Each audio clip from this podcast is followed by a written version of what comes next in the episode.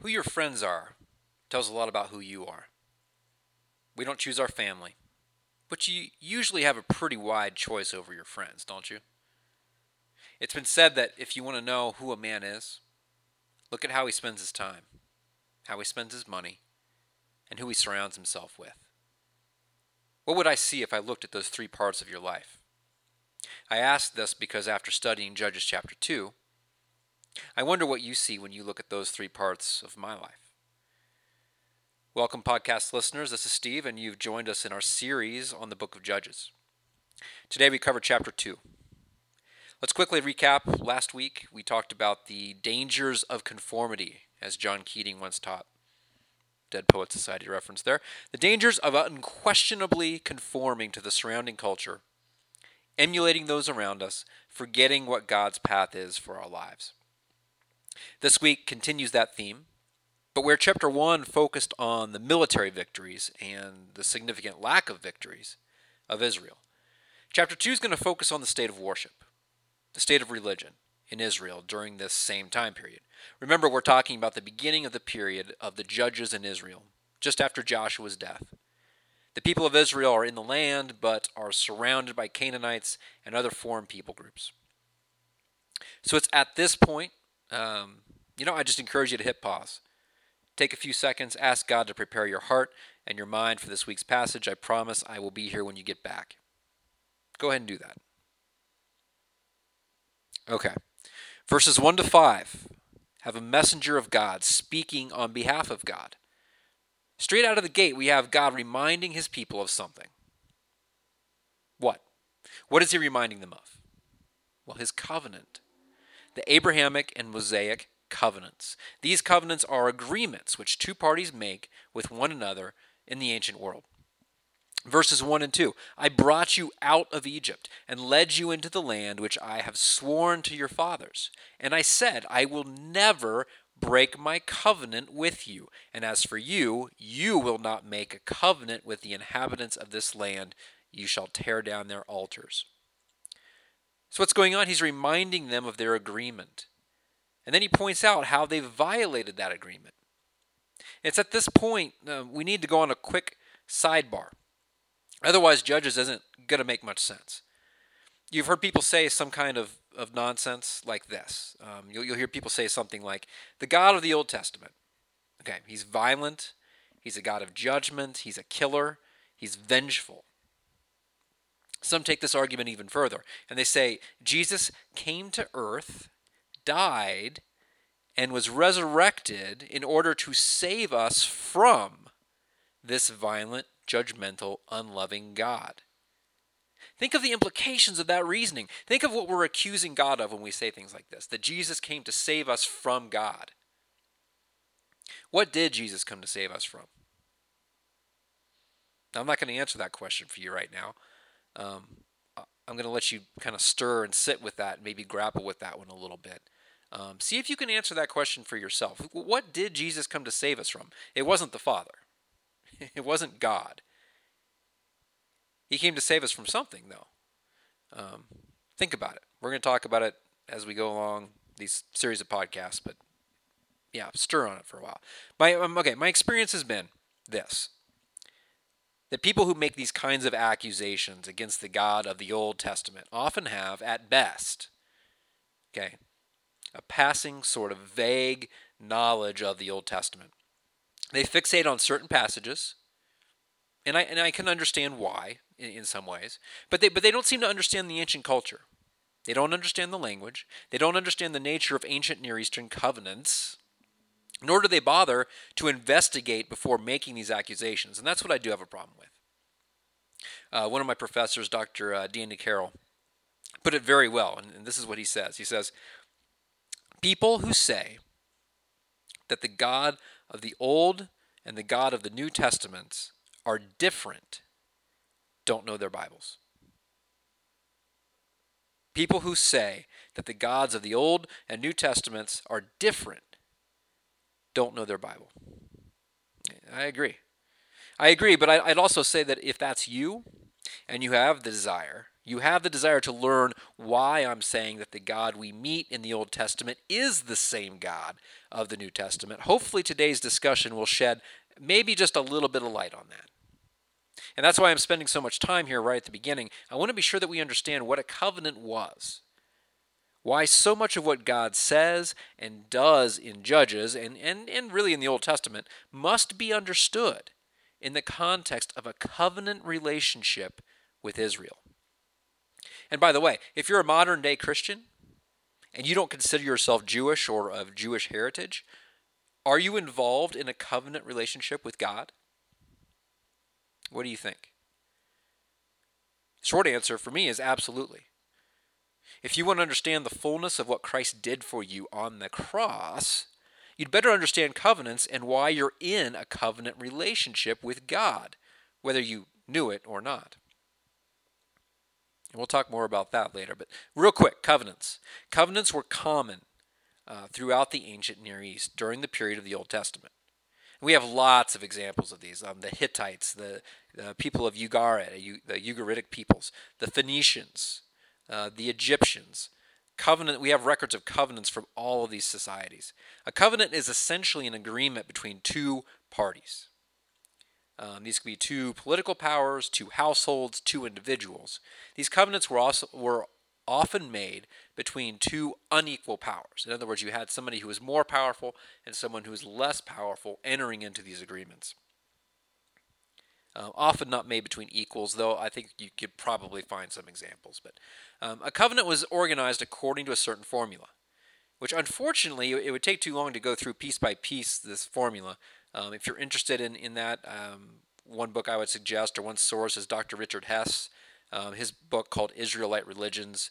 Uh, if you pick that up, you can get it from the library, uh, get it from uh, Interlibrary Loan. Um, excellent resource, and that'll that lays out very clearly, I think, um, what a covenant is and, and, some examples of ancient Near Eastern covenants.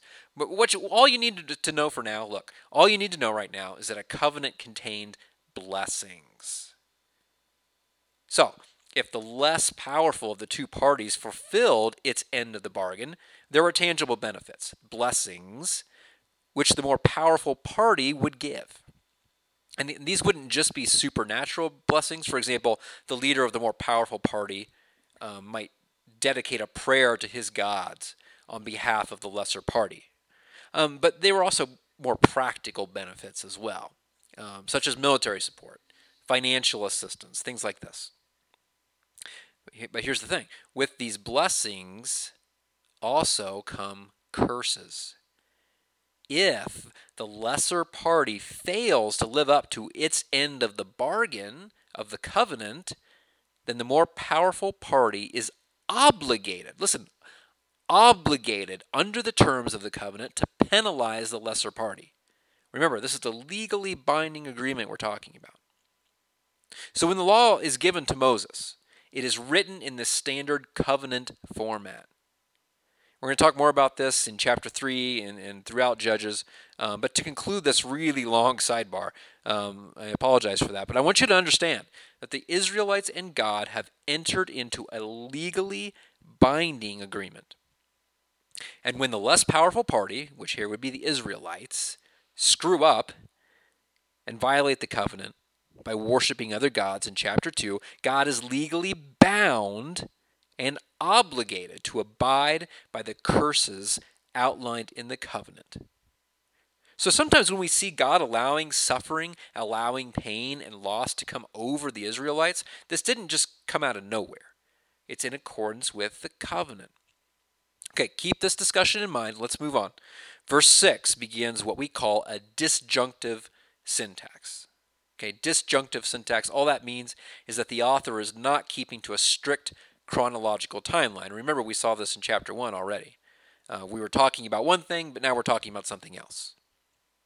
And, and the author in Judges is recapping the state of worship of God while Joshua was alive. This is beginning in verse 6. And what happened once Joshua died? So in verse 9, for example, we're reminded that Joshua died and was buried In verse 10, he tells us that the next generation comes along but has forgotten God. Verse 11, they neglect Israel's covenant with God. They begin to pay homage and worship the gods surrounding them. Baal was the name of a prominent Canaanite god, um, usually viewed as one of several in a pantheon or a multitude of Canaanite gods. When we see Baal in the plural, um, it can be used sort of generically for all of the Canaanite gods, which we see there in verse 12. Um, two grammatical notes, which are going to help us understand chapter 2. First off, there's a chiasm here between verses 11 and 13. So verses 11, 12, and 13. Uh, if you're not familiar with what that is, a chiasm is a literary device uh, where you repeat certain phrases or themes and, and you organize this repetition in such, such a way that you sandwich in the middle your primary emphasis. It's, it's sort of sandwiched in the middle of these other themes. It's a little difficult to, to explain with just audio, I'm realizing. um, if you're at your computer, you may want to pause me, uh, do a quick Google search on a chiasm. Um, it's easier to see an example than it is for me to talk about it. But otherwise, uh, the middle of this chiasm, the author's emphasis um, here in Judges 11 to thir- verses 11 to 13 is that the Israelites are now following other gods. This is what the point that the author is trying to drive home to us. Israel is following other gods. So that's one note. The second note involves the covenant given in Exodus chapter 20. Uh, in Exodus 20, verse 5, God tells Israel that they shall not worship or serve other gods. But if we were to translate the Hebrew of, of Exodus more precisely, what it should really say is, You shall not be made to serve other gods. Do you hear the difference? You shall not worship or serve other gods, as opposed to, You shall not be made to serve other gods. In other words, you shall not be influenced by these other gods. It's more of a passive sense. Well, because they're living in this place, surrounded by these other people groups that worship other gods, what's happened in Judges chapter 2 is that they've allowed themselves to be influenced by the worship of these other gods. And in that way, they have violated God's law and God's covenant with them. So, what does God do? Verse 14 He gives them over to plunderers, to their enemies, uh, to people causing them harm. Why does he do this? Well, we've already said because the covenant demands it. The consequence given in the law for Israel worshiping other gods, serving the gods of other people, is that God removes his protection against their enemies, which is exactly what we see. Verse 15 Just as Yahweh had said, and just as Yahweh had sworn to them, and they were exceedingly imperiled.